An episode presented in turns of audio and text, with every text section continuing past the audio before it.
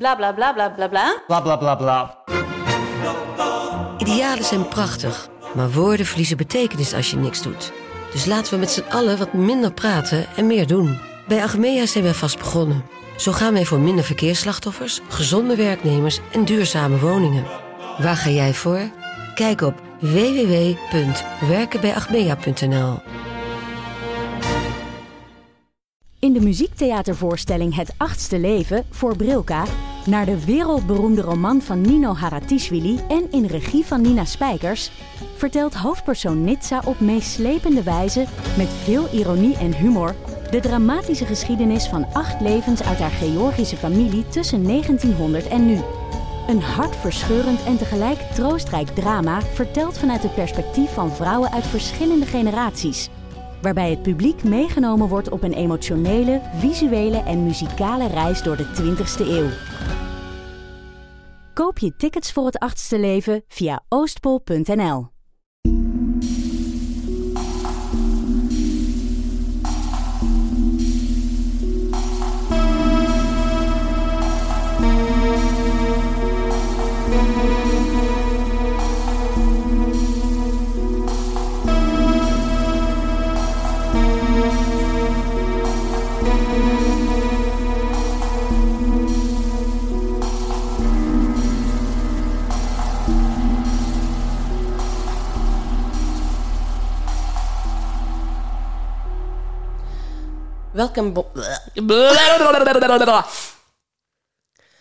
Welkom bij aflevering 103 van de Volksjury. Wij zijn Laura en Silke.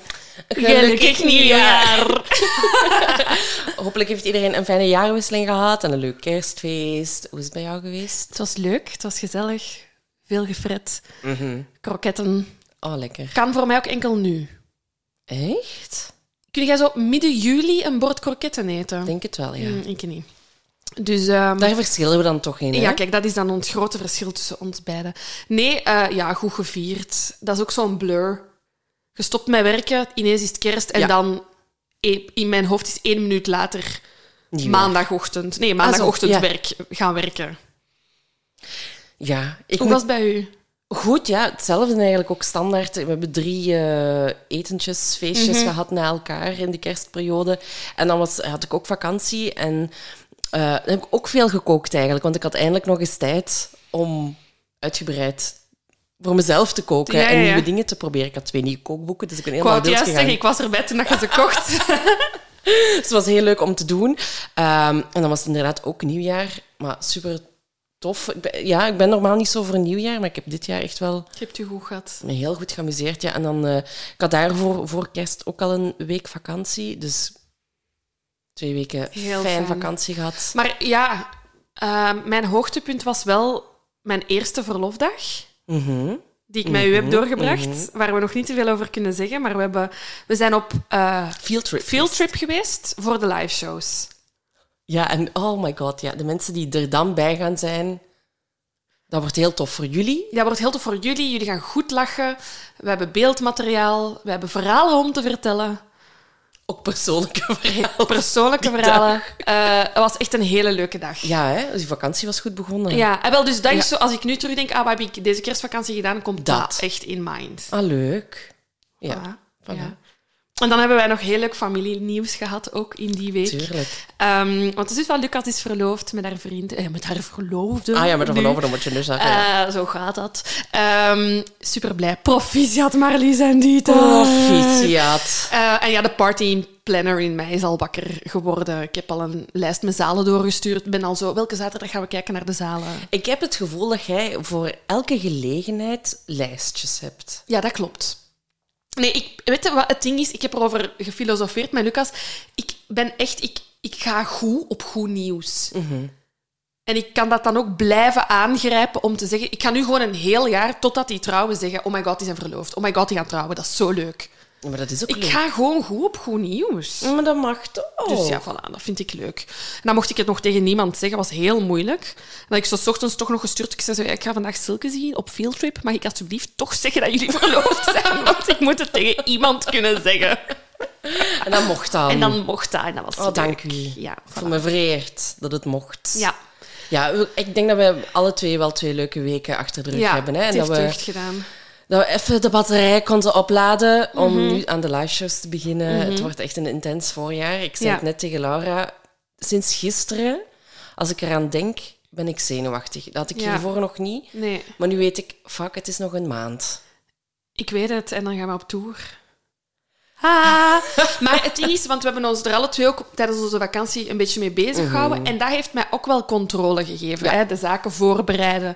We hebben daar nu een systeem in gevonden hoe dat we dat gaan doen. We weten hoe dat de show er gaat uitzien. Ja, inderdaad. Dat geeft mij wel zo wat houvast of zo. Ik weet nu... Hè, van het is overzichtelijker. Ja, de shows waar ik research voor heb gedaan...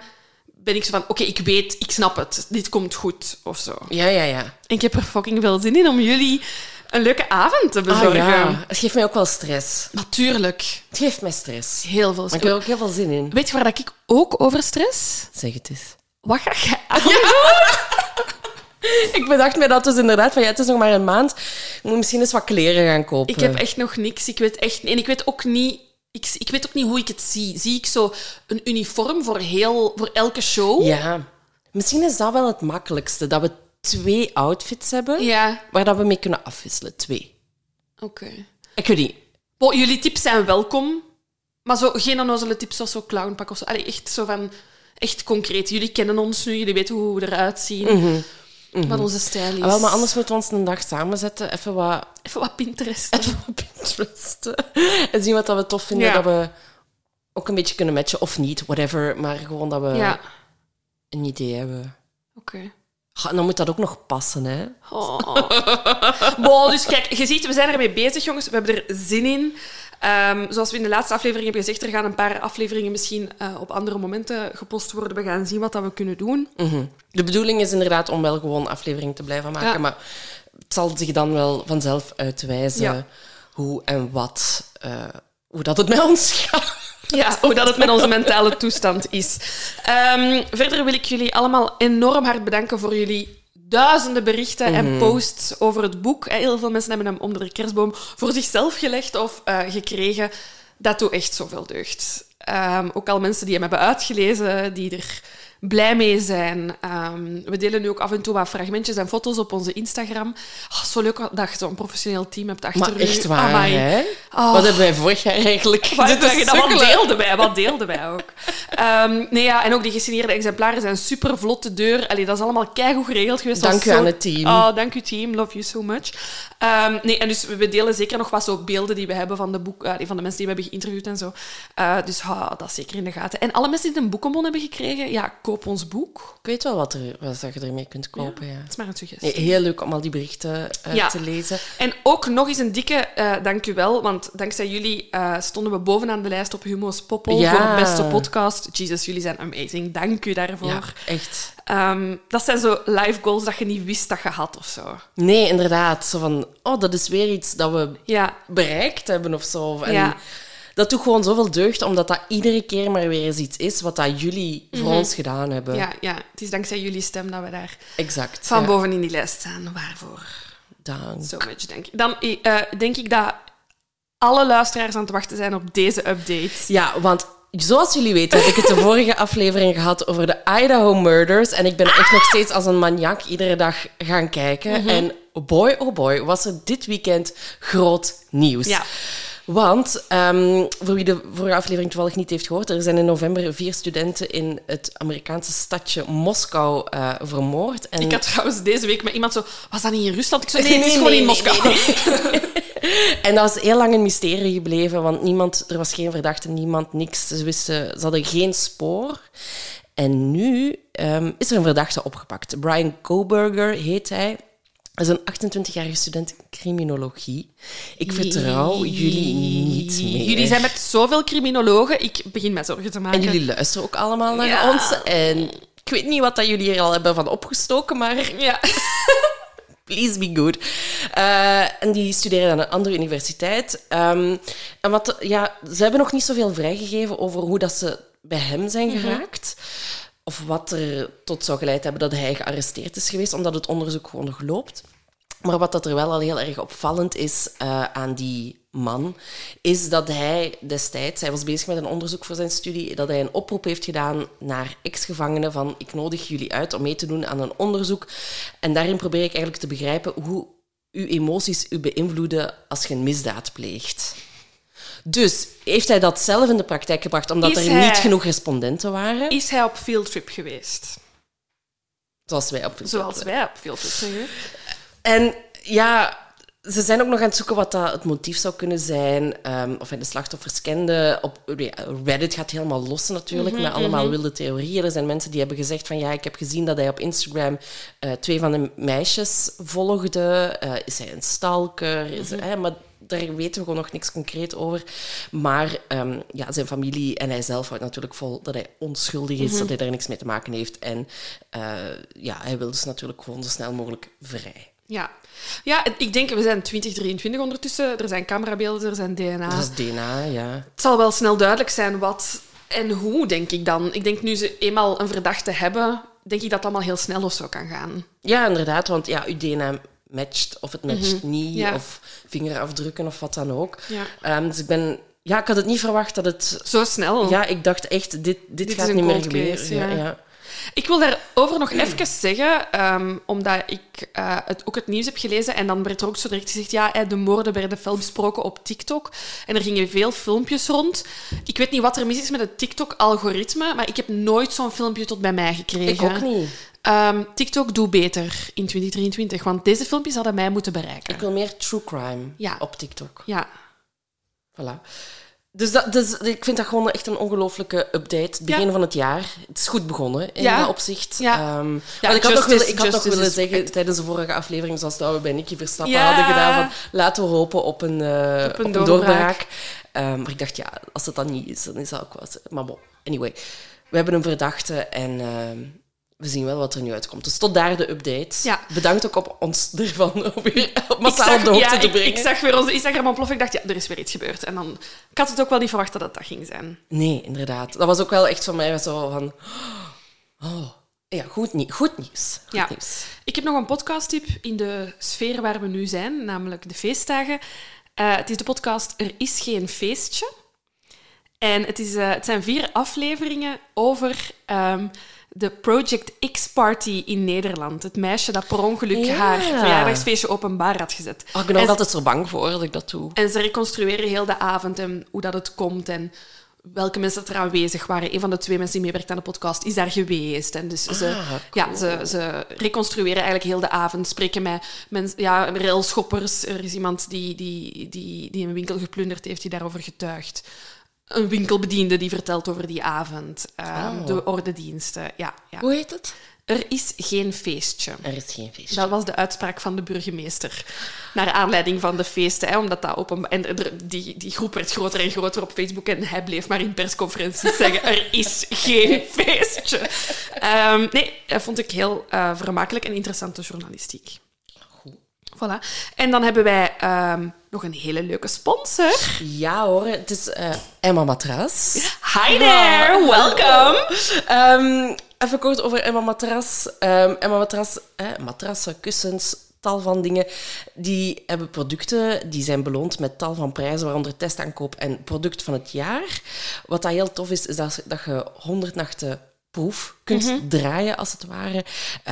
De matras... Woelen. Ja, woelen. Er is gratis bezorging en retour. Dat is wel echt heel tof, want dat zijn echt wel grote shit die je moet... Ja. En ik dacht, als iemand dat ooit moet retour sturen... Maar dat wordt allemaal voor je geregeld. En je hebt ook nog eens 10 jaar garantie op matrassen. Ja, zoals jullie weten hebben wij... ik denk dat wij los voorbij onze 100 dagen proef... nu zijn. Ja. Want Emma Matras heeft ons al eens gesponsord en toen hebben we alle 2 een matras mogen testen. Daar slapen wij nog steeds op. Ja. En nu met de feestdagen komt altijd zo de vraag van de ouders, het lijstje van wat wilt je voor je kerst? En dat is heel cliché, maar ik heb alles om gelukkig te zijn. Dus ik had niet echt iets nodig. En ik dacht, Lucas en ik, wat kunnen we aan mijn ouders vragen? Dus ik heb nieuwe lakens gevraagd. Ah, kijk. Ik wil even zeggen, zo'n vrij nieuwe matras met dan nieuwe lakens, vers. Dat is misschien wel mijn derde hoogtepunt van de kerstvakantie. Ja. Dat is toch het beste? Allee, sowieso vers gewassen lakens, maar dan ook zoiets nieuw. En we zijn dan zoiets voor exotisch donkergroen linnen gegaan. Dus ik voelde echt... Ik maakte dan dat bed op. Het is zo met, het zijn lakens met zo kwastjes zo aan de kussens. En dan dat donkergroen en mijn nieuwe matras. En ik was zo... Oh my god, mijn bed is amazing. Ik was zo blij. Ja. Dus voilà, Emma Matras in het nieuwe jaar is terug. Zoals jullie weten, het is januari. Dat betekent wintersolden. Dus ga naar emma-matras.be. Dat is emma-matras.be. Momenteel 55%, jongens, tijdens de wintersolden. Dat is niet niks. En wij doen daar nog een cadeautje bij, want met onze code de Volksjury 5, hoofdletters, alles aan elkaar, krijg je nog eens 5%. Dat betekent in totaal 60% korting op een nieuwe matras. Dat is niet slecht. Ik zou niet twijfelen. De vorige keer hebben ons heel wat mensen gestuurd welke matras wij hebben. Wij hebben de hybrid. Ja. Zeer content van. Voilà, dat is Silke haar manier. Dat is mijn mening. Om te zeggen, ook zo... kerst en dan die matras. En... Het is duidelijk. Dus emma-matras.be, wintersolden 55%. En met onze code... De Volksjury 5% extra. En dan voor de aflevering van vandaag. Ah, wij waren weer content, want we hebben weer een True Crime Belgium aflevering. Dat betekent dat je dus de aflevering die we vandaag doen, de zaak waarover het gaat, dat er ook een streams aflevering van is. En die mensen dachten, het is het einde jaar, we gaan eens even ons best doen.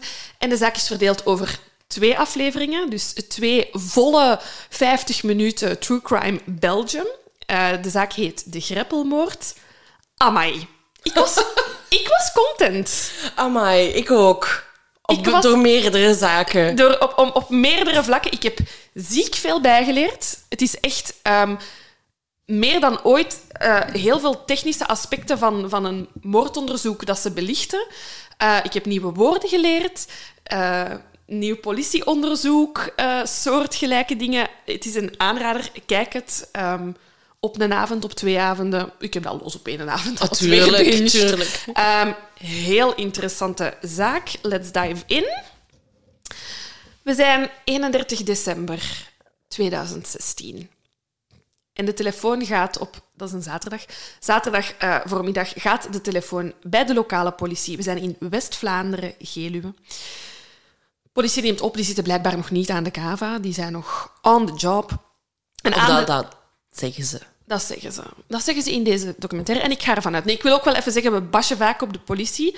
Maar hier hebben die echt... Maar dit is sterk staaltje politiewerk. Hè. Aan de lijn hangt een jager. En die zegt, ik was gisteren op wandel, op schok, met mijn jaaghond. En mijn hond heeft een signaal gegeven in de buurt... van een greppel in de Beestelarenstraat in Geluwe. Ik ben een keer gaan kijken, maar ik zag het niet zo goed. Het was een diepe greppel, er waren braamstuiken. Maar ik zag wel een kadaver. En ik ging ervan uit dat het een kadaver van een dier was. Ik heb mijn hond daar weggehaald. Ik vond ook heel goede politieagenten zijn uit West-Vlaanderen. Ze kunnen er niet aan doen. Maar hij zei een kreng van een dier in plaats van een kadaver van een dier. Ik wist niet dat kreng een kadaver betekende. Weet ik nu ook. Heel interessant. Dus die jager zegt, kijk, in eerste instantie dacht ik dat het een kreng van een dier was. Maar eenmaal thuis ben ik beginnen twijfelen. Ik heb er vannacht van wakker gelegen. Maar je kunt van veel wakker liggen, maar stel je voor dat je daarvan wakker ligt. Heb ik een lijk gevonden, ja of nee? Ik weet het niet. Woelen op zijn nieuwe matras. Hè? Op zijn Emma-matras. Emma woelen. Nee, die slaapt nog op Emma stro. Woelen. Emma woelen. Oh, en ik ging weer de West-Vlamingen bashen door te zeggen dat hij waarschijnlijk nog op stro sliep. Sorry. Goed, nee. Dus die jager die zegt, kijk, ik heb ervan wakker gelegen...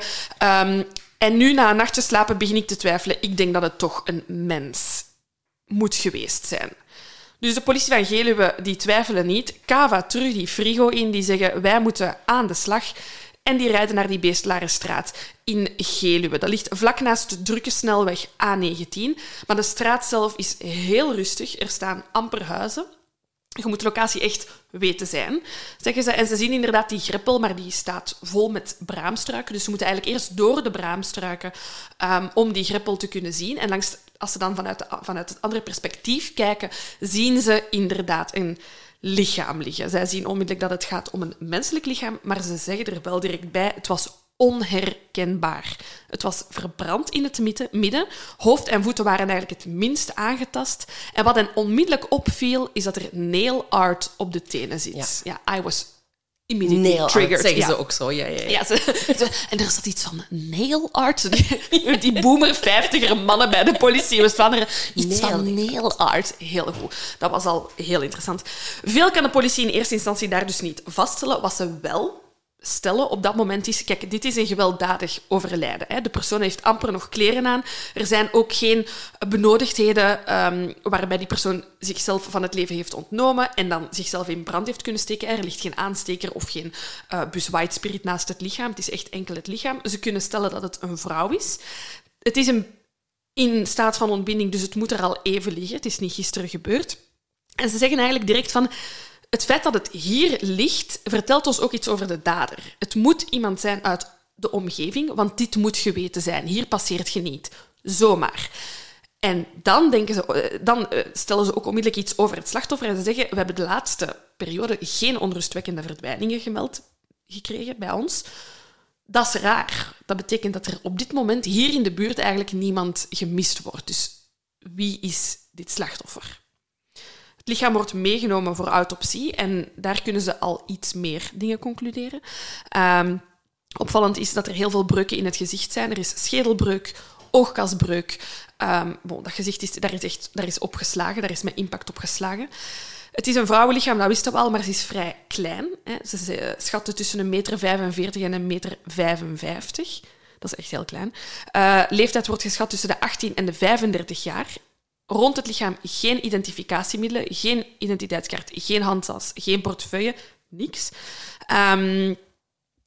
Het kleine lichaam wordt verder onderzocht en dan vertelt de wetsdochter van ja, aan de hand van de schedel hebben we een meting gedaan en daaruit kon ik concluderen dat het een vrouw moet zijn van Aziatische origine, hè, want die morfologie is gekend. Opnieuw wordt er nog eens gewezen op die bijzondere nail art. Er zijn ook foto's van in de reportage. Het lichaam is niet volledig verbrand. En dan komt er een hele uitleg over een crematieoven. Waart jij ook in shock? Ja.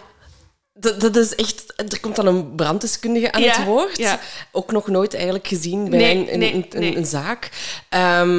En die zegt van ja, kijk, hij wilde het slachtoffer in brand steken natuurlijk om haar volledig te laten opbranden. Maar waar dat die dader niet over na heeft gedacht, is dat een lichaam in de vrije lucht, hè, in de buitenlucht, als je die in brand steekt, dat je niet genoeg warmte kunt opwekken om het lichaam te cremeren zoals je hoopt, zodat dat gebeurt. En daarbij maakt hij inderdaad de vergelijking met die crematieoven. Die start bij 800 graden en loopt op tot 1100 graden. Ja, ik heb ziek veel bijgeleerd. What the fuck, 1100 graden. Maar inderdaad, en ook... Want wij niet fantaseren, maar wij discussiëren daar soms wel met twee over van...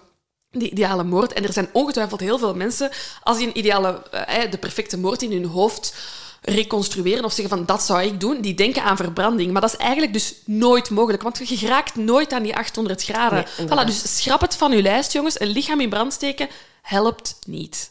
Nee, wat daar ook wel opviel, is aan het gezicht dat die lippen en oren nog vrij intact waren, terwijl dat eigenlijk vaak bij een brand het eerste is wat daar weg. Hè? Alles wat daar uitsteekt aan het lichaam, is normaal gezien het eerste wat daar weg is. Even zien, wat heb ik daar nog over? Ja, dat is wat die branddeskundige op dat moment zegt, over het vuur dat is gestart. Wat hebben ze nog gevonden rond en op het slachtoffer? Is een stuk textiel, en dat zat eigenlijk vastgeklit in die brandrest. Dus ze hebben dat zo moeten ontleden eigenlijk, totdat ze dan eigenlijk zagen dat het een label was van een polo of van een blouse. En dat was een merk dat alleen in Azië verkocht werd. Dus dat is ook een serieuze... Een eerste clue. En ze hebben dan eigenlijk heel veel contact opgenomen. In die eerste aflevering komen eigenlijk alle onderzoeksdaden aan bod. Hè. Ze gaan contact opnemen met alle Aziatische ambassades en consulaten in België. Met de vraag om dan na te gaan van... Ja, is er bij jullie... Weten jullie iemand, een jonge vrouw, die verdwenen is... Of kunnen jullie die zaak mee opvolgen? Kunnen jullie eens gaan checken of daar iemand verdwenen is? Maar er is dus nooit een antwoord op gekomen. Dat vind ik echt zeer verontrustend eigenlijk. Nee, en ook ja, die stel vermiste personen die we kennen, wordt erbij gehaald. Maar ook daar is er geen melding met iemand die voldoet aan de... Ja, het is wel een povere beschrijving dat ze op dit moment hebben, maar er voldoet op dat moment niemand aan die beschrijving. Dus ja, de onderzoekers moeten echt aan veldwerk beginnen. Ja, ze gaan aan een buurtonderzoek doen. En ze zeggen ook van het is een rurale gemeenschap. Het is een zeer afgelegen plek. Niemand kende daar een Aziatisch meisje dat daar woonde of dat daar verbleven zou hebben. Ze hebben weinig aanknopingspunten dat ze uit dat buurtonderzoek krijgen. Mm-hmm. Dan, zeer clever, nemen ze contact op met alle schoonheidssalons in de buurt. Mm-hmm. Welke nagelak was het? Ja. Wie gebruikte dit soort nagelak? En kennen ze klanten die deze nagelak gebruikten? Ja. Slimme vragen. Heel slimme vragen. En ze gaan verder, hè, want daar komt niks uit. Dan nemen ze contact op met alle ajuin- en champignon-kwekerijen in de buurt. Waarom? Die hebben een grote groep eigenlijk Aziatische werknemers of mensen met Aziatische origine die daar te werk gesteld zijn, maar daar ook niemand die niet is komen opdagen. En dan helaas gaan ze ook de sekswerkerindustrie bevragen, want daar zitten... daar werken ook heel veel Aziatische vrouwen. Maar ook daar is er nergens respons. Ook in de restaurants en zo. Echt overal waar dat ze maar kunnen. Ze gaan ook DNA-profielen vergelijken en DNA-databanken in buurlanden. Maar er is echt nergens een resultaat. En dan vinden ze iets... ook bij het slachtoffer waar dan mijn mond van open is gevallen. Ik heb een screenshot gepakt, ik heb die naar Silke gestuurd en ik zei, hoe hard is uw mond op de grond gevallen toen je dit hoorde? Dus onder het lichaam worden ook een aantal bundels verbrand krantenpapier aangetroffen. Hè, doordrenkt met white spirit. Sommige artikels waren nog leesbaar. Mm-hmm. En ze denken van, maar hier kunnen we misschien iets mee doen. Hier kunnen we misschien informatie uithalen over wanneer dat misschien is gebeurd of eender wat. En daaruit blijkt in eerste instantie dat het dus afkomstig is van één en dezelfde krant. En op basis van dan de titels te gaan vergelijken, hebben ze kunnen achterhalen welke krant het was. En wat blijkt? Het was Silke. De Metro van 21 november 2016. En voor wie het niet weet, Metro is mijn werkgever. Dus mijn mond viel echt... Ik heb echt luid op... zo, dat. En ik ook zo meteen in WhatsApp. 1 januari heb ik dit gedaan, dus 1 januari gewoon in de WhatsApp... Beste mensen, by the way... Exact. En mijn hoofdredacteur, Metro, solving crimes sinds 2016. Wow, lastig. Ja, echt zo. En ik vond het ook zo frappant van... Het duurde heel lang eer dat de titel van de krant werd genoemd. Ik zei maar, allee... Welke krant is het, peoples? Ja, we wanna know. Ik dacht, het laatste nieuws. Ik bedoel... Nee, de fucking Metro. Maar onthoud goed dat het de Metro is, want dit gaat nog een belangrijke lead zijn. In het verhaal, ik wou nog één vraag stellen daarover, want ze hebben ook die foto laten zien van het stuk krantenartikel dat ze herkenden. Herkende jij de layout of niet? Ja, ik was vooral notities aan het nemen, dus ik hoorde het vooral. En toen ze dat zeiden, toen keek ik op en toen dacht ik, dat is ons lettertype. Classic Metro. Ik moet wel zeggen... Klein puntje van kritiek over hoe dat Metro benoemd is geweest. Wordt heel vaak het Metrokrantje benoemd. En ik wil toch graag iedereen een oproep doen om het gewoon de Metrokrant te noemen. Zeker. Het is een krant, hè? Het is een krant. Het is geen krantje. Er zit bloed, zweet, ook tranen in. Van Silke van de Volksjury. Ja, en van heel het redactieteam om die krant bij jullie op de trein te krijgen. Dus graag een beetje respect. Ja, respect. En ik bedoel, it's all the crime. Het zal wel zijn. Oké, maar dus we zitten met die Metrokrant en ze kunnen inderdaad al die artikels reduceren naar één editie, naar één uitgave. En dat is de Metro van 21 november 2016. Dat geeft de speurders een werkdatum, want ze hebben zoiets van... De moord zal niet ervoor gebeurd zijn. Nee. En waarschijnlijk of niet de brand heel, zal alleszins... Ja, of niet veel erna. Dus ze hebben een werkdatum. Dan, en dit, ik was echt flashback. Amai. Flashback naar ons tweede boek. Er waren ook larven op het lichaam. Want dat was ik was erop aan het wachten op de larven. Ik was echt zo van... Want dit is zo classic. Er wordt een lijk gevonden in de struik. En ik dacht, ze gaan met de insecten iets doen. Ja, en voilà, daar waren ze. Want er werden dus, omdat het lichaam al in een staat van ontbinding was, werden er larven op het lichaam aangetroffen. Die werden naar het NICC gestuurd. Onze vrienden van het NICC doen een klein onderzoekje. En die pinnen als dag 20 november. En die zeggen, kijk, er is een foutmarge van 1 dag ervoor of 1 dag erna. Samen met de datum van de Metrokrant zitten we dus rond 2021, november 2016. Maar ja, tot dan is dat het enige wat ze concreet hebben. Hè. Mm-hmm. Ze hebben verder nog steeds geen identificatie. Het enige wat ze nog vinden is eigenlijk een zwart plastieke voorwerp waar mm-hmm. ze niet meteen iets van kunnen maken. Dus ze gaan een brainstorm doen. Ja. Mannen, wat kan dit zijn? En de conclusie is eigenlijk dat het een soort van plastieke kuip moet zijn. Een soort van grote emmer waarin dat het lichaam ingestoken is geweest. Om het dan makkelijk te kunnen overgieten met white spirit. En dan hebben ze zoiets van, oké, er komt niks uit, we gaan de media inschakelen. Mm-hmm.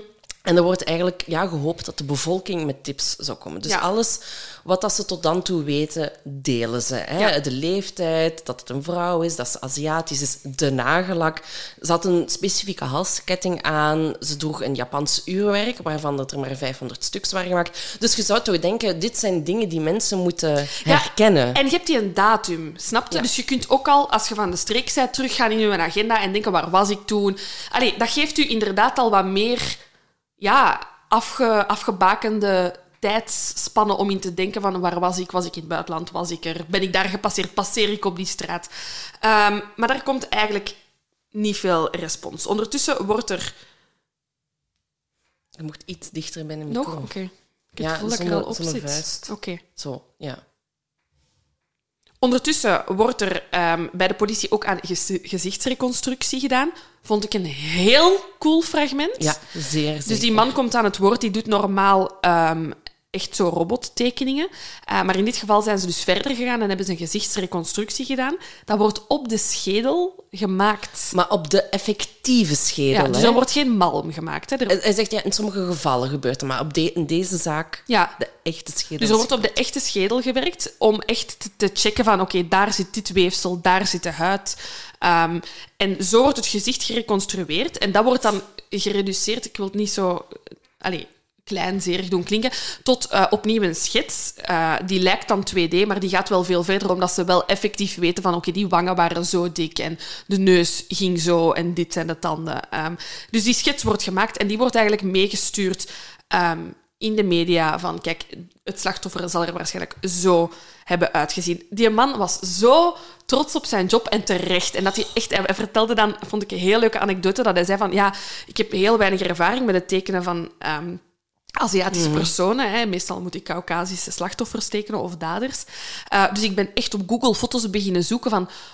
Ja, er zijn 2 miljard Aziaten. Ik bedoel, dat gaat van Korea aan de ene kant tot het einde van Rusland. Daar beginnen die Aziatische morfologie ook al. Dus hij zei, ik moest echt een hele brede range... Beginnen eens, zoeken. Hè. Ik had wel die schedel, dus ik had wel een vermoeden van ongeveer. Maar dus dat hij echt zei van ik heb echt uren op Google foto's zitten zoeken naar de morfologie van Aziatische personen. Vond ik heel interessant. En dan komt er toch een tip binnen. Hè? Ja. Dus in Geluwe hadden ze voor de feiten een man zien joggen met een Aziatische vrouw. Ja. Hij was gekend in Torp. En in 2017, ik weet niet of ik het jaartal al had gezegd... zeggen ze van die mens woont ook in de onmiddellijke omgeving van de crime scene. Mm-hmm. Dus hij kende de straat. Check. Want die was eigenlijk alleen maar gekend bij de lokale bevolking, mountainbikers, jagers. Had camerabewaking aan zijn woning. Dat is niet goed, hè, vriend? Niet binnenkijken in zijn woning rechtstreeks naar de straat. Dus loes. Hij was gescheiden en zocht dan op datingsites eigenlijk naar Aziatische vrouwen. Oké. Mm-hmm. Kan. Hij had een Thaise vriendin die bij hem woonde, samen ook met haar dochter. Maar ze komen er ook achter van... hij is intelligent, maar hij is ook excentriek. Want wat deed hij? Hij hield zich bezig met experimentele houtverbranding. Ik wil even zeggen... Ieder zijn hobby. Maar als ik met u aan het praten ben en ik vraag, en wat houdt u zoal bezig? En jij zegt, ik hou me bezig met experimentele houtverbranding, ik loop weg. Ja. Niet dat ik het niet interessant vind, maar ik krijg daar schrik van. Ja, dat is excentriek. Ja. Maar hij had daar een reden voor. Hij deed experimenten dus om zoveel mogelijk warmte te genereren zonder dat er asresten zouden overblijven en ook dat er geen geur in zou zijn. En dan denk ik, Maar ik zeg niet dat dat niet interessant is, maar we zitten hier met een slachtoffer dat verbrand is. Ah, zeker. De politie doet dan ook de uitspraak hè, in de streams-documentaire. We waren 90% zeker dat we juist zaten. Ja. Dus wij vragen een extreem uitgebreide huiszoeking aan. We gingen sporenonderzoek doen, maar echt van boven tot onder, beneden, links, rechts. Wat blijkt? Die man is niet thuis en die is op dat moment in Thailand. Klinkt al alsof dat hij gevlucht is. Dus de politie is echt ready to rumble. Hè? Dus ze vertellen over dat spooronderzoek. Meer dan duizenden stalen genomen, tot in de afvoer van lavabo's toe, op zoek naar bloedresten, op zoek naar een DNA-staal van die vrouw, die onbekende vrouw eigenlijk. Zij wouden hem linken aan het lichaam. Ondertussen wordt er contact opgenomen met Thailand en zeggen ze, kijk, wij zitten daar met een moordverdachte die daar bij jullie rondloopt. Hoe zit dat? De Belgische liaison, Belgische verbindingsofficier, dus dat is eigenlijk het hoofd van de politie in België in het buitenland, in Thailand, wordt ter plekke op onderzoek gestuurd. Je denkt, oké, nice, mijn jaar begint hier goed, kan hier direct een moordverdachte vastkrijgen. Maar wat blijkt? Hij treft die man effectief aan, happy, met vrouw en kind in Thailand. Ongelooflijk. Dus hun slachtoffer dat ze voor ogen hadden, is nog in leven. Die zijn aan het genieten van de feestdagen waarschijnlijk in Thailand. En they should be. Lekker warm weer daar. Die man had geen vlieg kwaad gedaan. Nee, dus hij is gewoon een excentrieke, alternatieve houtverbrander. Ja. Kijk, en ook dat kan. En dat kan. Maar dan... Ja, dan is het bij die speurders echt zo... Worden ze moedeloos. Want... Mm-hmm. Gaan we dit nog wel opgelost krijgen? Mm-hmm. Gaat het een cold case worden? En een jaar later is er nog steeds geen doorbraak. Hè? Dat is niet goed. En ze zeggen van, kijk, van zodra dat we weten wie het is, dan kan het snel gaan. Mm-hmm. Maar we hebben nog steeds geen idee om wie dit gaat. Ja. Niemand wist van iets. Er kwam geen enkele goede tip binnen. En zeiden van, dat is toch bizar als alles erop wijst dat het slachtoffer in de buurt woonde of geleefd had. Dus dat valt stil eigenlijk. Ja, en ze zeggen eigenlijk dan in die documentaire van... op dat moment wisten we dat het belangrijkste was om de identiteit van die vrouw te vinden. En dan konden we op zoek gaan naar de dader, maar we wisten gewoon zelfs niet wie ons slachtoffer was. Het kan toch niet dat die niet wordt gemist? Tot plots, op 13 augustus 2018, bijna 2 jaar na de feiten... de politiezone in Brussel een telefoontje krijgt van de Vietnamese ambassade in België. Mm-hmm. Er ligt hier een brief van een vader dat hij geen contact meer heeft met zijn dochter sinds 21 november 2016. En die een datum bij de salvermiste personen. Metro, die... hè? Solving crimes.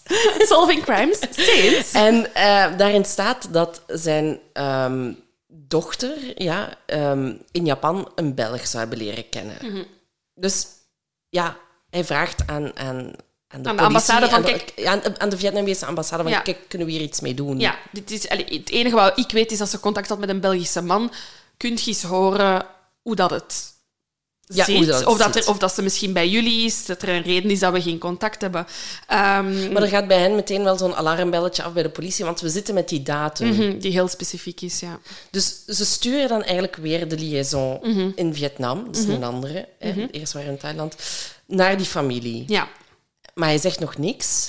Dat moet zo moeilijk zijn. Maar, dus doe maar. Die man getuigt en die zegt van, ik moest eigenlijk naar daar gaan en zeggen van, uw brief is goed ontvangen. We gaan zeker starten met de zoektocht naar uw dochter. Hij was op de hoogte dat er een lichaam gevonden was zonder identiteit. Dat matcht met de datum, matcht met de personenbeschrijving, hè, dat het een Aziatische vrouw is. En hij moet dus zich eigenlijk van de domme houden en tegen die ouders zeggen van, kijk, mag ik voor de zekerheid alvast een DNA-staal van jullie afnemen? Je weet nooit. Terwijl hij eigenlijk heel goed wist wat er met dat DNA-bewijs ging gebeuren. Ik vind het ook heel goed hoe dat ze het uitleggen in de reeks. Want ze zeggen van, wij zaten met een moordzaak en daar zaten ze met een verdwijningszaak. Ja. En we kunnen die natuurlijk niet gaan combineren totdat we 100% zeker zijn. Dus daarom dat er nog niet kon gecommuniceerd worden naar die ouders van, wij zitten hier met een moordzaak en het zou wel eens uw dochter kunnen zijn. Want Stel je maar voor dat het dan niet zou kloppen. Nee. Ik vond het super clever aangepakt en heel sereen. Dus die ouders zijn natuurlijk blij dat er iets wordt gedaan met die vermissing van hun dochter. Dus die geven met plezier beide een DNA-stel af. En die geven ook een gsm mee aan die liaison. En die zeggen, kijk, op deze gsm staan verschillende berichten van onze dochter. Dat is ons... daarmee hebben we met haar gecommuniceerd. Wie weet, zijt je er iets mee. En dat wordt allemaal samen, vond ik ook heel cool, in een valise diplomatiek, dus een diplomatische valies, gestoken. Dat is dan eigenlijk een koffer die verzegeld wordt in het land waar het vertrekt, in dit geval Vietnam, tot hij in België aankomt. En daarop de ambassade wordt hij geopend. De ambassade levert die natuurlijk direct over aan de politie voor het onderzoek. En ons bieken, want NICC was erbij. Die zat dan, die ook in de getuigen zat in de reeks. En zij zegt van, oké, kijk, op dat moment, heel bijzonder, had ik ook niet verwacht, was er nog geen databank, DNA-databank, van vermiste personen in ons land. Dit was zowat de eerste case waar dat we met een vermiste persoon met DNA gingen op onderzoek gaan. Dus die DNA-stellen van die ouders, die worden eigenlijk vergeleken met het DNA van het lichaam dat gevonden is. En we zitten met een match. Ja, het slachtoffer is... moeilijk om... ik heb mijn best om de naam juist uit te spreken. Nguyen Thi Juan. En de vraag is natuurlijk... Hoe wist de vader dat hij in België moest zijn? Ja. Hè? Want het was voor de familie van Juan ook al een hele strijd geweest om tot dit punt te geraken eigenlijk. Want de Vietnamese politie wilde geen onderzoek voeren omdat de feiten zich niet in Vietnam hadden afgespeeld. En wat bleek van Juan, die zat op dat moment ze was vertrokken vanuit Japan naar België. En daar zeiden ze in Japan van maar ze is hier vertrokken. Vrijwillig. Dus wij gaan ook geen onderzoek openen. Dus die vader had zoiets van... Oké, en nu? Ze hadden ondertussen ook contact opgenomen met allerlei Vietnamese communities op Facebook. Dus en zo, met communities in Japan, in België en dergelijke meer. En daaruit hadden ze ook kunnen vaststellen dat Juan naar België was vertrokken. Ja, aan haar... Ouders had ze een tijdje ervoor laten weten. Dus misschien moeten we even eerst een bio van Juan doen. Ja, ik was ook aan het denken. Dat is makkelijker. Ja. Dus ik ga ervan uit dat Juan haar voornaam is. Hè? Ja. Juan is een student van 28 jaar. Ze is afkomstig uit Vietnam. Ze komt uit een gezin met 6 kinderen. Het zijn rijstelers. Ze zeggen erover, en niet superarm. Zeker niet vermogend. Die mensen kwamen rond, maar nipt. En Juan is eigenlijk van de 6 kinderen zowat de primus. En naar goede gewoonte, blijkbaar, in Vietnam, wat dat eigenlijk best hard is, kiest je je slimste kind en zet je daar alles op in. I'm feeling the pressure already. Dus het was zoiets van, oké, Juan, jij bent hier de slimste van de klas. Jij bent de persoon dat het gaat maken in het leven. Dat is hoe het voor hen werkt. Hè. Haar ouders zetten in op haar opleiding, gaan een lening aan om haar opleidingen te kunnen betalen, omdat zij... zoiets hebben van, als wij dan later oud zijn, gaat jij hopelijk met een goede job ook voor ons kunnen zorgen. Juan gaat gaan studeren in Japan. Daar studeert ze eerst management en accountant, dan interieurarchitectuur en dan bio-ingenieur. Slim kind. Amai, ja. Slim kind. Maar ja, tegelijkertijd combineerden ze dat ook met 3 jobs, hè, om 1 haar studies te kunnen bekostigen. Want ja, er was die lening wel, maar dat zal zeker niet voldoende... Als je leven in Japan zal ook al niet... En ook om die lening terug te betalen van haar ouders. Dus wat ze deed, ze was huishoudster bij het Hilton Hotel in Japan. Ze was dienster in een restaurant. En ze werkte dan ook nog eens in een supermarkt. En daarnaast deed ze ook nog eens haar studies. Ja, intens. Oh, ik kan het allemaal niet kunnen onthouden waar dat kusje moet hebben. Weet je, als dit er nog in zit, jongens, dan wordt het... Ons silly is ziek. En toch doe ik dit allemaal. Oh my god, you're the best. Maar kijk, weet je, zo hard als gewoon werken wij nog niet. Nee, dat is zeker waar. Amai. Ja, dus ze doet echt heel veel jobs in combinatie met haar studie. Omdat ze inderdaad... Ja, jij bent zo wat de chosen one of zo. Dus je moet... Heftig. Heel intense druk. En ze is eigenlijk via een Vietnamese organisatie in Japan terechtgekomen die daar die studies organiseert. voor Vietnamese studenten. Ja. En het is zo eigenlijk dat ze dan via die community, via die vereniging ook te weten komen dat Juan in België zit. Ja. En ook via... Dus via die Vietnamese ambassade, de vader van Juan, de gsm, weten ze dat ze in contact is gekomen met een Belgische man in Japan. Dat gesprek heeft ze met haar ouders digitaal wel gevoerd. En ze heeft al eens aan haar ouders laten weten van ik heb iemand leren kennen, het is een man uit België. En haar ouders reageren daar eigenlijk niet supergoed op. Zeggen van, waarom moet je het zo ver gaan zoeken? Het is zoek eens iemand dichterbij. Ze keuren eigenlijk de relatie een beetje af. Maar op die manier zijpelt er bij hen achteraf dan wel dat besef binnen van... ze had contact met een Belgische man. Misschien moeten we richting België zoeken. Ondertussen is er los van die DNA-stalen ook die gsm meegekomen naar België. Daar is het heel veel interessant. En dat is voor de speurders eigenlijk echt een beetje de sleutel. Op die gsm vinden de speurders een conversatie terug tussen Juan en haar ouders, waarin dat zij eigenlijk over die Belgische man vertelt en foto's van die man deelt. En naast foto's van die man stuurt ze in datzelfde gesprek een foto van zijn paspoort en zijn identiteitskaart.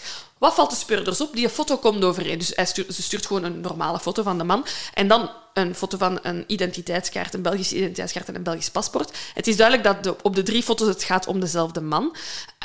Maar wat valt de speurders op? Het paspoort. Daarop staat de naam John Rosiers met 1 S. En op de identiteitskaart staat John Rosiers met 2 S'en. Ze merken ook direct aan het kaartnummer van beide kaarten, dit is een vals paspoort. Maar doordat die foto overeenkomt, hebben ze wel zoiets van, we zijn hier wel al in de juiste richting aan het gaan. Ja, wat dat ze ook aantreffen zijn wel vrij harde berichtjes ook wel. De man is druk beginnen uitoefenen op Juan, dat ze naar België moest komen en dat ze uiteindelijk ook vertrokken is. Ja. De vriendin die gsm had overhandigd aan de papa, had ook enkele gegevens doorgestuurd gekregen van Juan. Ja. En Juan had daarbij gezegd, voor als er iets zou gebeuren. Dus daar zit een gsm-nummer bij. Ja. En dat bleek een Belgisch gsm-nummer te zijn. Dus wat doen ze? Ze bellen. In werking. Ze bellen. En die blijkt inderdaad nog te bestaan, dat nummer. En het staat op naam van een firma uit Menen. Maar, kleine tegenslag, dat nummer zou... daar werken 444 mensen. Dus ze denken van, we hebben een lijst nodig van wie dat er hier allemaal werkt. Geen John Rosiers, wel een John. Eén John op 444 mensen. John van Doolagen. En dan zijn ze 100% zeker eigenlijk dat hij de dader is. Ja, want ze vinden die foto's dat ze hebben gevonden is een match. Dus we hebben een naam. Ja, wie is John? Ja. John werd geboren in 1989 in Zonnebeke, in een gezin met 4 kinderen. Hij heeft een vrouw en een baby. Hij heeft voor elektricien gestudeerd, maar heeft die studie nooit afgerond. Toch heeft hij een goede job kunnen fixen als elektricien bij een bedrijf dat pers- en baalmachines maakte, voor iemand die er iets van kent. En daardoor mag hij eigenlijk heel vaak naar het buitenland voor zijn jobs, om dan daar die machines te gaan installeren. Zo gaat hij naar Mexico, Italië, Japan. En zijn bijnaam in Japan is eigenlijk Little John, wat ironisch is, omdat hij 1,98 meter is. Ja, vond ik zelf niet grappig.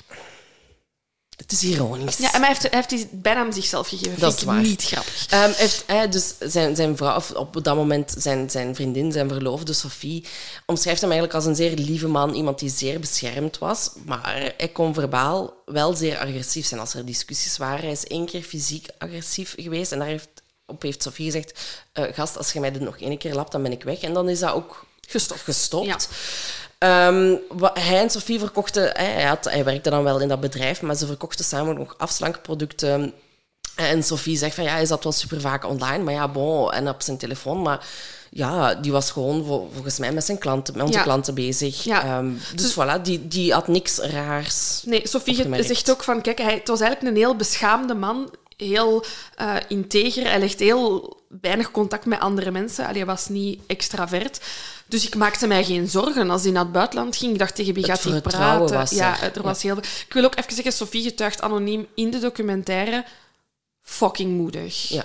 Zeker. Echt waar. En ze heeft een paar heel rake dingen dat mij echt raakte. Dat ik dacht, amai, ik zou hier niet zo mee om kunnen gelijk dat jij dit draagt. Oh nee, zeker niet. Nee. Echt waar. Echt bravo. Hoe dat het contact met Juan ontstaan is. Ja. Dus ze konden dus via die gsm, dat is een bron van informatie, ja, echt ongelooflijk, kon ze dus ook vaststellen hoe dat John en Juan... Ja, elkaar hadden leren kennen. Hè. Dus hij moest in 2016 2 keer naar Japan voor zijn werk. Mm-hmm.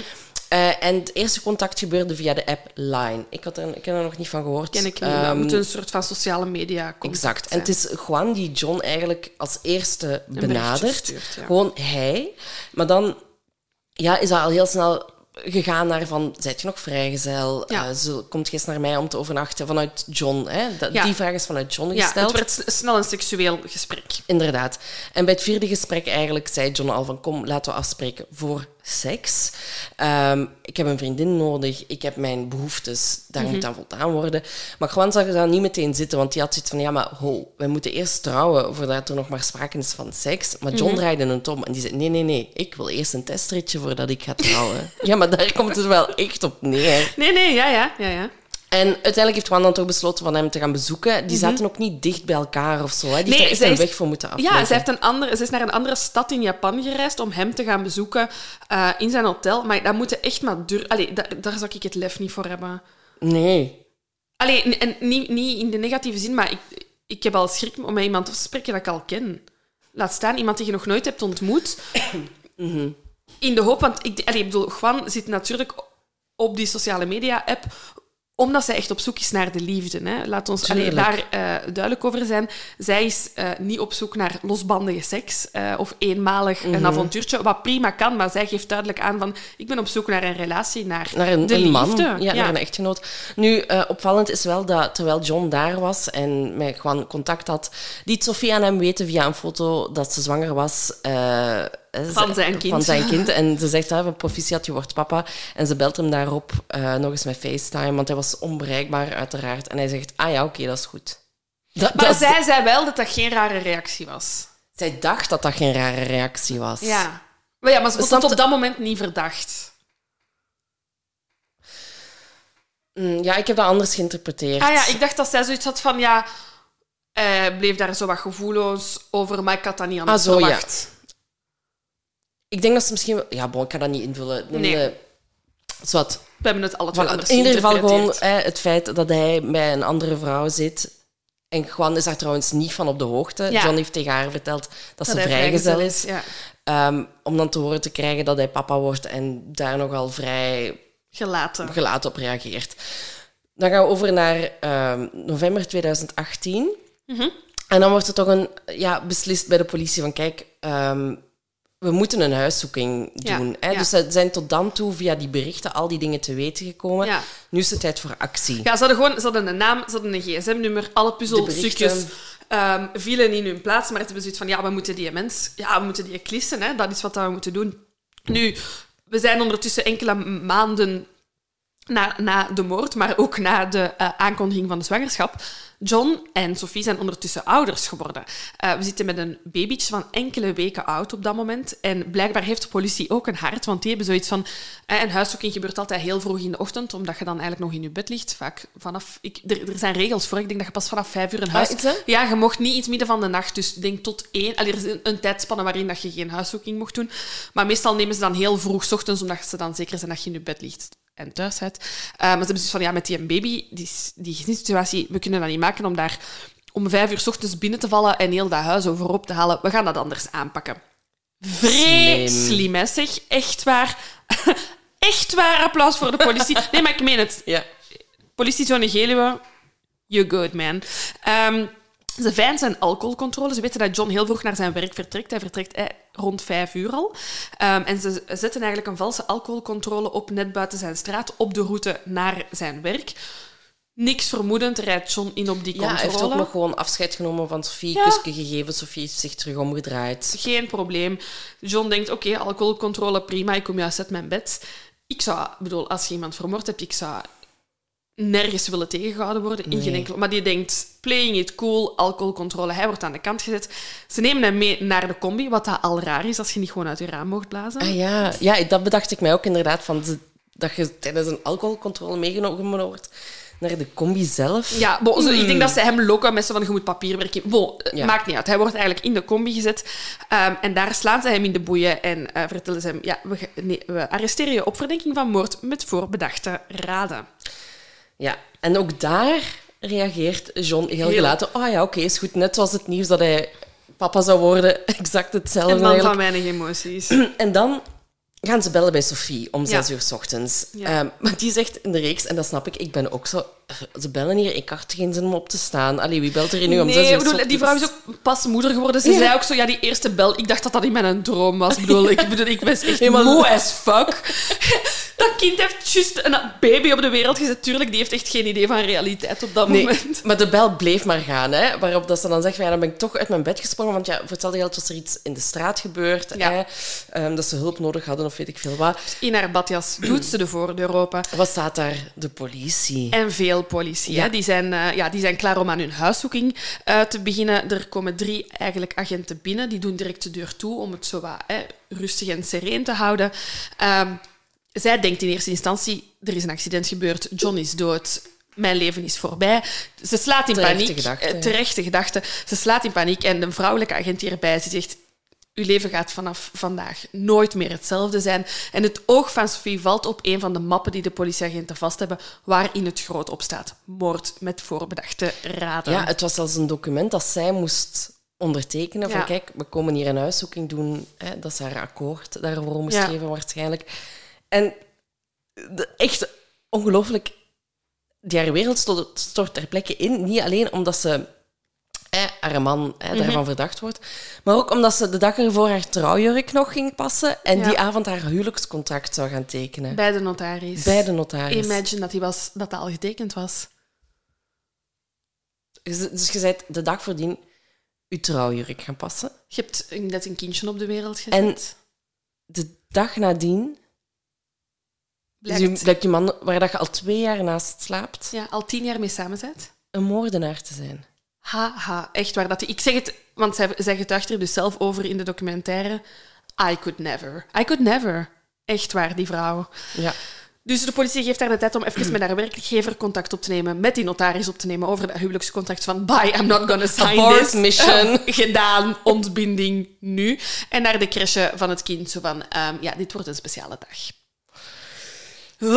Ondertussen John bij de politie. Ja, dus tijdens zijn eerste verhoor bekent John niet. Hè? Maar hij geeft wel toe dat hij gewoon kende. En enkele uren later, om de een of andere reden... Ik snap echt niet waarom hij dit zegt. Zegt hij dat hij haar gsm en tablet heeft. Die onder het bad... Ja, ik wou even zeggen... Hij heeft dat niet zomaar ergens. Nee. Hij heeft dat verstopt, ingemetseld in zijn badkamer. Ja, ze hebben echt...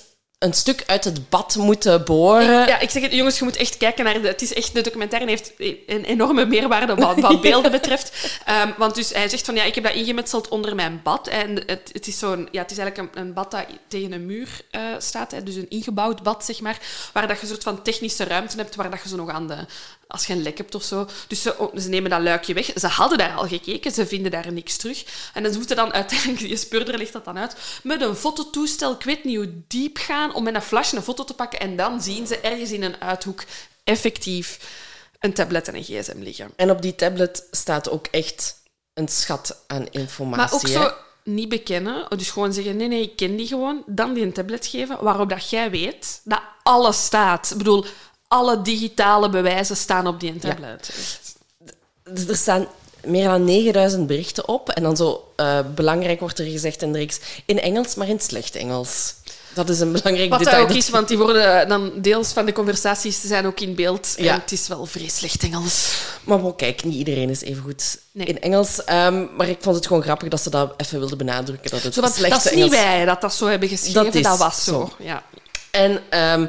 Sofie komt dan ook eigenlijk te weten dat John met Juan heeft gestuurd ook op de dag dat zij aan het bevallen was van hun kind. Ja, ja. Ja, ik denk dat zij inderdaad, ze zal waarschijnlijk zichzelf burgerlijke partij hebben gesteld, waardoor dat ze het onderzoek kon inkijken. En ik snap dat wel, dat je dan gaat zoeken naar zo van die bewuste dagen van toen... Wat was hij toen aan het doen? En dan blijkt dus inderdaad dat de dag dat zij aan het bevallen was, hij gewoon met Juan berichtjes aan het sturen was. Ja, en Juan wist op dat moment ook nog steeds niks. Hè. Nu, te zeggen in de reeks, want het was wel een verhaal van aftrekken en afstoten. Hè. De ene keer waren ze dolverliefd op elkaar, de andere keer wou Juan ermee stoppen. Maar dat is ook omdat ze te weten komt uiteindelijk dat Sofie en de baby bestaan. Ja, ze heeft daar een vermoeden van. Hij ontkent dat wel, maar ze vermoedt het wel. Ze had tijdens de keer dat ze aan het facetimen waren een foto zien hangen van Sofie en het kind achter. En John ontkent dat, maar zij weet natuurlijk hoe laat dat het is. Daarnaast mocht ze ook niet bevriend met hem worden op Facebook. Want daar staan foto's op van Sofie en het kind. Mm-hmm. Hij had haar een foutief adres gegeven. Zij was zo slim wel geweest om te gaan checken op Google Maps van... Oké, waar woont hij in eigenlijk? Ja. En dan bleek dat een foutief adres te zijn.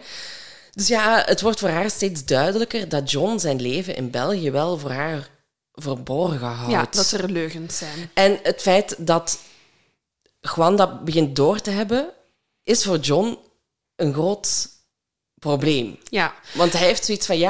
Hij is bang dat Juan uiteindelijk contact gaat opnemen met Sofie en alles gaat verklappen van zijn affaire. Dit vind ik eigenlijk het hele interessante aan de zaak. Hè? Want dus John geeft hier eigenlijk zijn motief. Dat heeft hij tegen Sofie gezegd, maar ook tegen de speurders gezegd. Hij zegt, ik zag haar als een bedreiging, dus ik wou haar naar hier halen, zodat ik mij van haar kon ontdoen.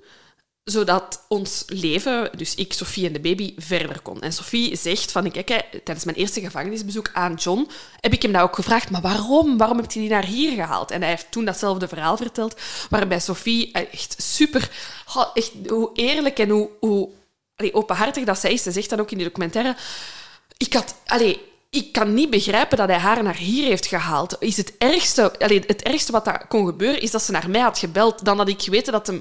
een slippertje had begaan in het buitenland, ik had het hem waarschijnlijk vergeven. Dat is hoe toch dom kun je zijn, hoe dom kunt jij zijn dat je denkt dat iemand vermoorden de oplossing is. Ja.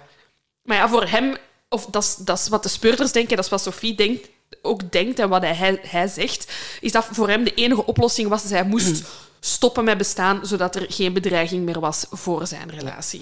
En dan begint eigenlijk John meer te babbelen over wat dat er gebeurd is.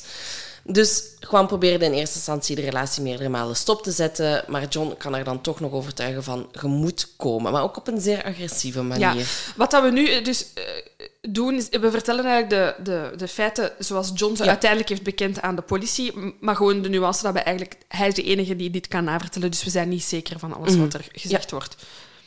Dus ze vertrekt uiteindelijk op 20 november 2016 vanuit Japan naar Helsinki en dan van Helsinki naar Schiphol. Heeft ze allemaal zelf moeten betalen. Met de trein is ze uiteindelijk vanuit Schiphol naar Kortrijk gegaan.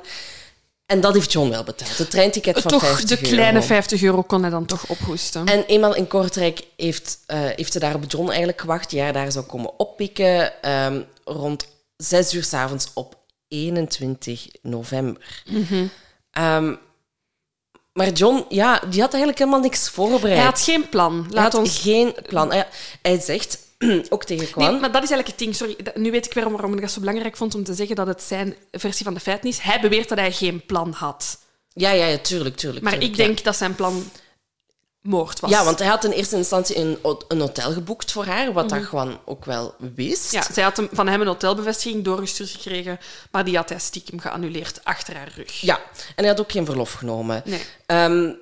Dan vertelt hij eigenlijk hoe dat die avond verlopen is. Hij is om 15:45 na zijn werk thuis weer vertrokken. Hij heeft zich eerst nog gewassen en aangekleed en zo. En hij heeft dan tegen Sofie gezegd van ik moet nog naar een bijeenkomst. Ze zeggen niet van wat. In Roeselare. Maar hij is dan naar Kortrijk gegaan, heeft Juan daar opgepikt. Maar ze zeggen dan ook, Juan was niet erg enthousiast, maar hoe wilt je ook als je zo'n reis hebt af? Je wilt dan gewoon naar huis of ergens naar een hotel, ergens waar je kunt slapen. Maar ze gaan naar de wagen. En tijdens die wandeling naar de wagen neemt hij de metrokant mee. En ze zitten in de wagen, ze vertrekken, maar er ontstaat eigenlijk al meteen een discussie volgens John. Juan was bezig met haar gsm en dat kon John niet verdragen, dus hij heeft die gsm afgepakt. Het was al meteen aan bras. En komt hij ook clean. Hij zegt ook, ah ja, by the way, gewoon, ik heb een vrouw en kind hier. Dus ik kan u niet mee naar huis nemen. Terwijl dat je daar naar op weg waart. Ze waren richting huis aan het rijden. Hè? Ja. Ja, en daarop, met dat nieuws, zou Juan John geslagen hebben. Ja. Waarop hij dan weer meerdere keren met zijn vuist, met zijn kolen van handen... Nou ja, een meter 98. In het gezicht zou hebben geslagen. Frontaal in het gezicht. Vandaar dus ook de breuken in haar gezicht. Hè? Mm-hmm. Wat dat zijn versie is, dat zij is begonnen met slaan. Ja, ja. Hij heeft dan de afrit genomen. Ergens en komen ze in Ledegem terecht, bij de Soldatenstraat. Mm-hmm. Een weg die hij kende. Ja, daar wonen ook niet veel mensen. En daar, zo zegt hij, stopt hij en smoort hij gewoon door zijn beide handen op haar neus en mond te plaatsen voor 40 seconden lang. En dat betekende het einde voor Juan. Ja. Onder de zetel vindt hij, beweert hij, duct tape. Ja, dat had hij daar gewoon klaargelegd volgens mij. Bon, we komen subiet op de theorie. Ik kan het niet zo goed wegsteken. En met die duct tape kleeft hij eigenlijk haar mond toe om de bloeding te vermijden. En ze had al heel wat bloed verloren, ook in de wagen. En op dat moment vertelt John aan de speurders... Dat is het moment dat ik pas heb beseft dat ik haar wou doen verdwijnen. I call bullshit, maar oké. Okay. Hij rijdt stiekem naar huis, naar de achterkant van zijn huis, naar de tuin, waar een tuinhuis staat. Daar sluipt hij binnen. Daar neemt hij alles wat hij nodig heeft om het lichaam te verbranden. Dat is zijn plan. Een plastieke ton, effectief dat plastic voorwerp dat de speurders gevonden hebben. White spirit, aanmaakblokjes. Hij laat dat allemaal in zijn auto en hij zou dan van daaruit naar die greppel gereden zijn. Sofie getuigt in de documentaire dat zij op dat moment thuis was, wakker was. Ze zei, ik lag nog in de slaapkamer, ik had de rolluiken al naar beneden gedaan, televisie aan. Ik heb niks gehoord, niks gezien, maar de gedachte... dat hij daar was, verschrikkelijk. Ze zegt ook, ik weet niet, want daar gaat de hele discussie over, had hij die spullen al mee toen hij vertrok om Juan te gaan halen? Of is hij die effectief gaan halen? Hij was het effectief een ingeving op dat moment en geen voorbedacht raden. Ze zegt, ik weet het niet, dat kan ik niet zeggen. Dus John is naar de greppel gereden, daar heeft hij het lichaam van Juan dus effectief... Ja, toegeplooid, zeg maar. Hè. Dus bovenlichaam en onderlichaam samen in die ton gestoken. Daaronder en daarboven metrokrantjes gestoken. Overgoot met white spirit en in brand gestoken. Hij verklaart zelf dat hij de brand 2 keer heeft moeten aansteken, dus dat het niet supergoed brandde. De speurders zeggen ook, ja, de reden dat niemand iets heeft gezien of heeft geroken is, het zal heel moeilijk gebrand hebben. De vlammen zullen niet hoog geweest zijn. Er waren heel weinig mensen in de buurt, er geen huizen in de buurt. Een moeilijk moment voor mij, dan hebben ze dat proberen te reconstrueren. Mm-hmm. Omdat ze eigenlijk wouden weten... dus John verklaart dat het lichaam echt opgeplooid zat in die ton, om het zo te zeggen. En de speurders moesten even checken hoe dat het... Omdat het lichaam wel opengevouwen is gevonden. Ze lag met haar rug op de grond uiteindelijk. Ja, dat is het. En ze hadden maar een stuk van die ton gevonden. Ja, en haar hoofd was niet verbrand en haar benen ook niet. En vooral haar middel. Dus ze hadden wel een vermoeden hoe dat kon. En dat hebben ze eigenlijk getest met een big. Zijn ze heel eerlijk over, vond ik ook heel interessant. We hebben dat ook in ons eerste boek al eens van een wetsdokter gehoord. Hè. De consistentie van een varken komt heel goed overeen met die van een mens, dus dat is niet om denigrerend te doen. Ze zeggen er ook feitjes bij dat het varken niet gestorven is omwille van deze test, maar dat het sowieso geëuthanaseerd moest worden omdat het ziek was. En ze testen eigenlijk in een gelijkaardige ton het biggetje met een krantenpapier, een stuk polo en aanmaakblokjes. En daarbij zien ze inderdaad dat als ze de brand stichten, zoals John het vertelde, dat door de hitte van die vlammen eigenlijk die emmer effectief openplooit, zoals een envelop, zeggen ze mooi. En dat je effectief, als je daar als mensenlichaam in ligt, dat je dan uiteindelijk op je rug zult eindigen en niet samengeplooid bent. En dat de uiteindes van je lichaam, namelijk je hoofd en je voeten, geen brandwonden zullen hebben. Dus in dat opzicht heeft hij daar dan waarschijnlijk wel de waarheid over gesproken. Ja. Dus nadat hij dan alles in brand heeft gestoken, is hij gewoon vertrokken. Ja. Hij heeft gezien, het brandt, ik ben ermee weg. Waanzin vind ik dat al. Ik zou echt daar blijven totdat het... Ik bedoel, ja, ik snap dat niet. Dat je dan zegt van, ik ben weg. We komen echt op alles nog terug, want ik heb zoveel vragen. En dan is hij naar Ypres gereden om daar in de vaart haar handtas en rugzak te gooien. Die spullen zijn ook nooit teruggevonden. En om 21:00 was hij terug thuis. Hij was dus om 18 uur uiteindelijk was hij vertrokken. Dus het heeft allemaal maar 3 uur geduurd. Ja, ze hebben berekend dat er 22 minuten contact is geweest tussen Juan en John in België. Dat is echt de waanzin. 22 minuten en uw leven is voorbij. Ja. Ja, nee, ga maar verder. Ja, ik wil nog zeggen dat hij dan naar Sofie stuurde dat hij vroeger thuis ging zijn. En, en zij heeft dan geantwoord van ja, by the way, als je dan thuis bent, pak dan even 2 joertjes mee naar boven, want ik zit boven tv te kijken. Eenmaal thuis heeft hij eerst het bloed in de auto weggeveegd, heeft het bloed van zijn pul gewassen en heeft de identiteitskaart van Juan versnipperd en heeft die dan in de vuilniszak gedeponeerd. En ook zo nog eens goed... Casual thuis? Echt? Allee... Ja, maar ook zo... Sofie, die zegt, ik heb niks gemerkt. Ik heb hem wel horen rommelen. Maar ja, ik rommel ook als ik thuis kom. Ik ben ook zo wat aan het rommelen gewoon. En ze heeft hem zo nog wel eens naar de auto horen gaan. Maar ja, vertel je, dat was hij iets vergeten. Allee, bon, dat kan allemaal gewoon. En dan is hij eigenlijk gewoon... heeft hij yoghurtjes meegebracht naar boven. En hij is direct in slaap gevallen. Hij deed heel normaal. Hij had geen schuldgevoel whatsoever. En dan de volgende dag heeft hij de portefeuille van Juan op zijn werk weggegooid. Ook daar merkt niemand een gedragsverandering op. Nee. Like nothing happened. Ja. En dan zegt hij tijdens zijn verhoor van ja, ik geef toe dat het gepland was dat Juan moest verdwijnen. Maar hij heeft dat dan daarna weer ingetrokken. Dat het allemaal niet gepland was. Dat het gewoon stom toeval is geweest. Ja. En daar komt ook een verklaring voor in de reeks. En daar zeggen ze van ja, vaak zie je dat daders in het begin... heel erg talkative zijn. Dat ze heel graag willen vertellen wat dat er is gebeurd. Maar want zodra dat ze in contact komen met advocaten, denkt die van wow, kalm, want nu zet u zelf vast aan het praten. We gaan dat een beetje kalmer zeggen wat dat je hier allemaal hebt gedaan. En zeker niet zeggen dat het allemaal gepland was. Dat is ons al zo vaak gezegd. De laatste maanden bij het schrijven van ons tweede boek hebben we zowel van advocaten als van mensen van de politie gehoord. Zelfs als je de onschuldige Piet bent. Altijd een advocaat vragen en wachten met verklaringen af te leggen. Maar het is dus blijkbaar iets dat vaak voorkomt, wat ik heel interessant vind. Sofie getuigt dat ze John 3 keer is gaan bezoeken in de gevangenis, omdat zij echt antwoorden wou. Ze had heel veel vragen, hij heeft geen enkele vraag beantwoord. Ze zei, het was duidelijk dat bij elk gesprek dat we met elkaar aangingen, zijn main focus was om onze relatie te behouden. Maar Sofie had zoiets van, jij moet eerst vertellen, hoe het zit, en dan kunnen we zien hoe onze relatie verder gaat. Maar hij heeft niet willen praten tegen haar, dus hij verbreekt de relatie van 10 jaar, terwijl ze een dag eerder met hem... op trouwen stond, een kind van hem heeft. Van een paar weken, hè? Ja. Het proces start op 8 januari 2021. Er wordt een psychologisch onderzoek uitgevoerd op John. Zij achten hem geen psychopaat, maar ze kunnen wel heel moeilijk hoogte van hem krijgen. Verschillende mensen getuigen in de documentaire reeks over dat hij het achterste van zijn tong niet heeft laten zien. Dat hij eigenlijk heel... summier heeft verklaard wat betreft motief en hoe en wat. En het parket vordert een straf van 28 jaar. Maar het grootste discussiepunt bij die jury in de assisezaak gaat over die voorbedachtheid. En daar verschilt de jury van mening met de speurders en met mij. En ook zeker met mij. Okay. Want dus wat de jury concludeert, en die, spoiler alert, zullen hem schuldig bevinden 27 jaar, dus toch met voorbedachte raden moord.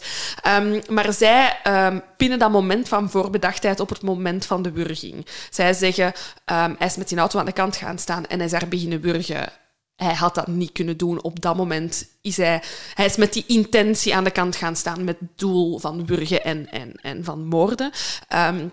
En dat is voor de jury waar die voorbedachtheid zit. Terwijl de speurders zeggen, voor ons zat die voorbedachtheid er al op het moment dat hij haar in Japan berichten aan het sturen was en naar België probeerde te lokken. Ja, want hij heeft ook valse namen gebruikt, valse stukken, valse identiteitskaart, valse paspoort onder valse voorwendsels naar België gelokt. Dus ja, voor mij is het toch de voorbedachtheid daar al. Ja. Want...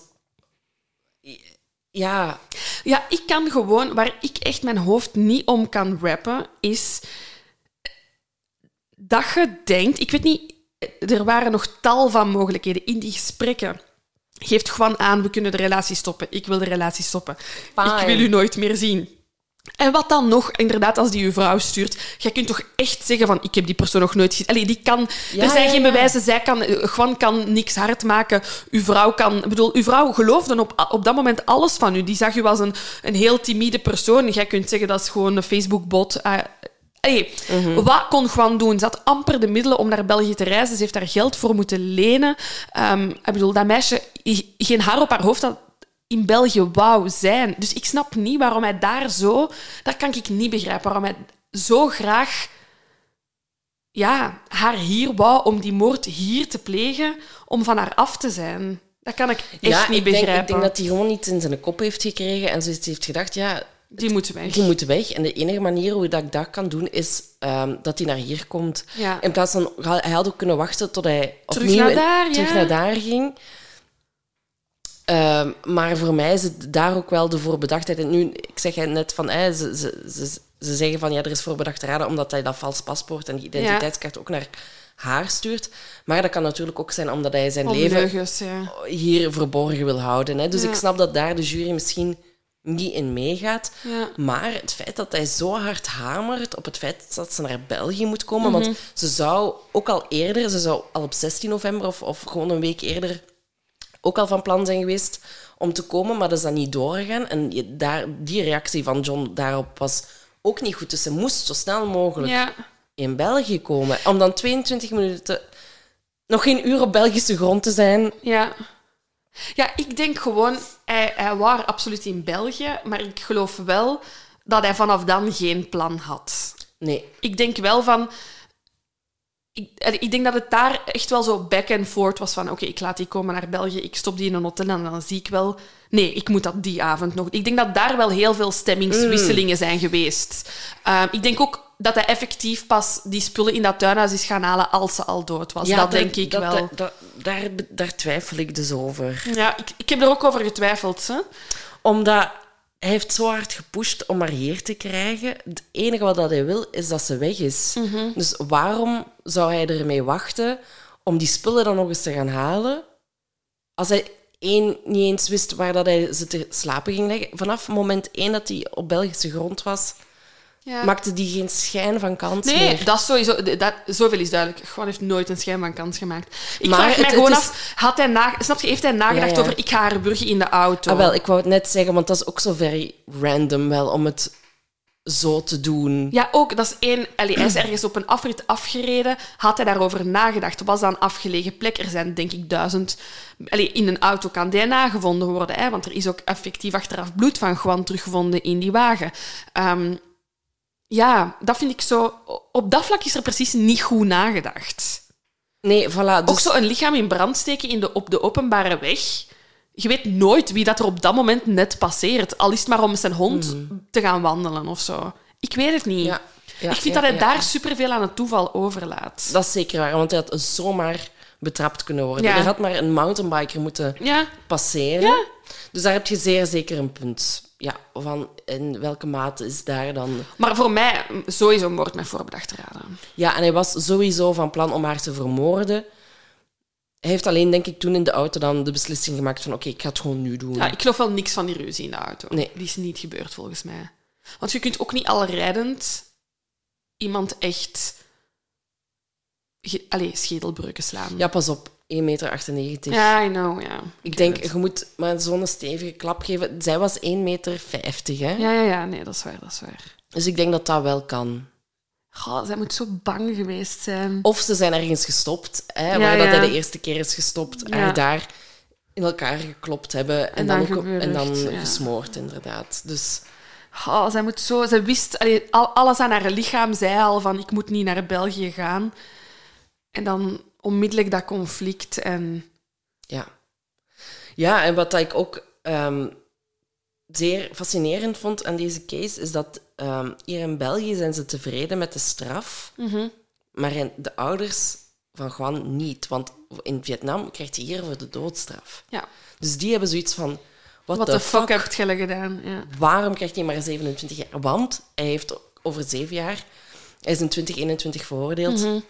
En dus over 6 jaar ondertussen kan hij al vervroegd vrijkomen.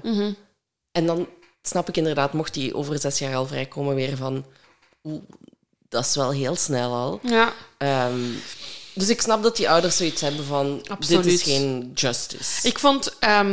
Nu dat we daar toch over die ouders bezig zijn, ik vind het echt ongelooflijk hoe dat deze documentaire reeks weer al elke invalshoek aan het woord heeft gelaten. Ja.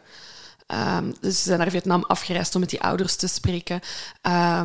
Die liaison vertelt ook, vond ik een heel mooi verhaal, over dat die ouders hebben gevraagd om aan haar graf een bepaald ritueel uit te voeren. Ja. Dat ze dan met heel de ambassade van Vietnam in België dat ritueel zijn gaan uitvoeren. Die speurders waren daarbij. Iets met wierook en dan de grond dat moest worden.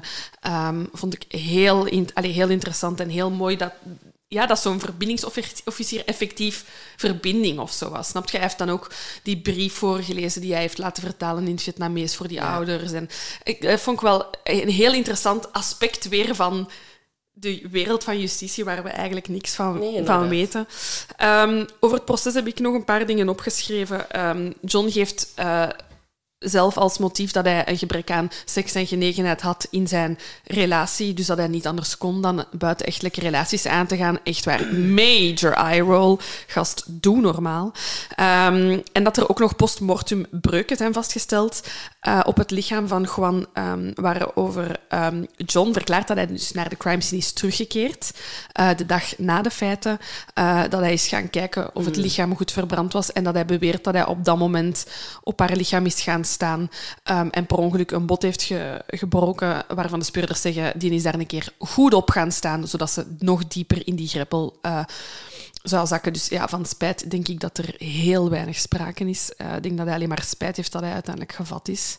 Want het had zomaar... Yeah. Het had zomaar een cold case kunnen blijven. Ja, en wat dat mij ook opvalt, is hoe jong dat die waren. Ja, hij was 28 toen hij werd gearresteerd. Ja, dus hij was 26 toen hij die moord heeft gepleegd. Dat vond ik vooral heftig. Want ja, je denkt, verloofde, een kind... Start van je leven. Fuck, 25, 26. En gewoon even goed, hè. Ja, het is 28 jaar.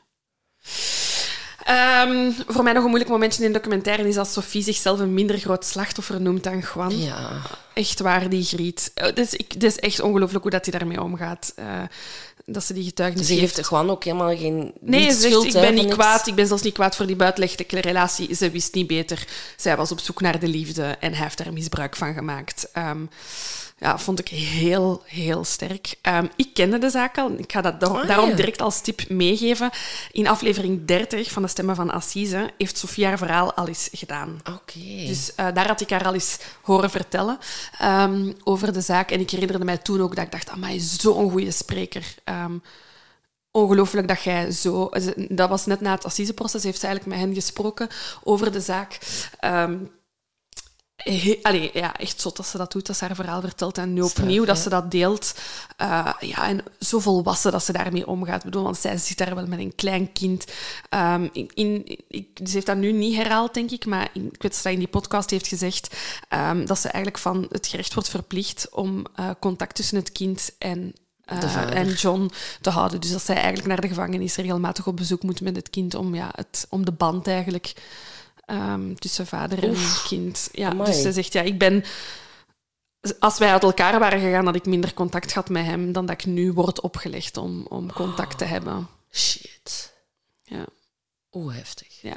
Dat is een heel, heel interessante getuigenis. Dus zeker luisteren als je er meer over wilt weten. Oké. Okay. Het was echt een goeie...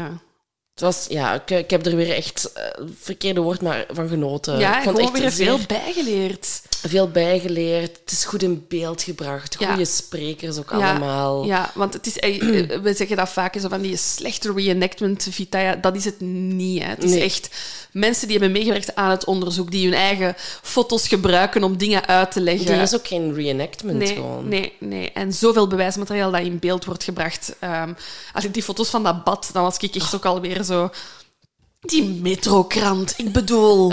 Haha, man. Ja, goed, hè. Dus ze zijn echt wel... Ze hebben de dossierstukken kunnen inkijken. Ja, en dat is wel iedere keer weer heel interessant om dat te zien. Ja. Voilà. Dus ga kijken, nu met beeld dan, of met onze commentaren op de achtergrond. Of simultaan. Ja, wel, met onze... Ja. Dus 2 afleveringen op streams. Deze heet True Crime Belgium, De Greppelmoord. Voilà, dan ronden wij weer af, want het snot loopt ondertussen uit mijn neus helemaal. Silke is dus een paar keer moeten stoppen met deze opname om haar neus te snuiten. En ze heeft schrik dat ze gaat vergeten om er één uit te knippen. Ja. Dus misschien hebben jullie een snotterneus gehoord. Wie weet. Voilà, tot volgende. Volgende keer beter. Bye. Bye.